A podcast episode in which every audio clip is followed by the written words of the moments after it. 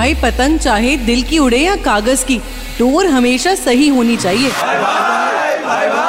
वैसे एक बात बोलूँ, ये रूल ना, मम्मी, पापा, भाई, बहन, पड़ोसी, रिश्तेदार, सब पे अप्लाई होता है। By the way myself एक आम इंसान, जो रोज की तरह चुपचाप अपने काम पे जा रहा था और अचानक से ये चाइना डोर ने मेरे ऑफ़िस में मेरी एक हफ़्ते की लीव लगवा दी। आई ट्रस्ट मी इससे भी कई ज़्यादा ज़ोर से कटा था।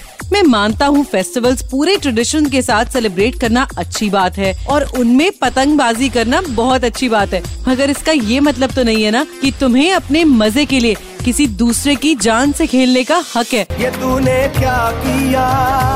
भाई, जरा एक बार ना ये तो सोच लेता कि तेरी पतंग कटे या ना कटे, मगर किसी का गला, नाक, मुँह, हाथ, पैर और ना जाने क्या क्या कट गया। लेकिन तुझे उससे क्या? तुझे तो बैंड चाइना डोर यूज़ करके अपनी टोर दिखानी है ना। फिर चाहे इसमें कोई तेरा खुद का क्यों ना कट जाए।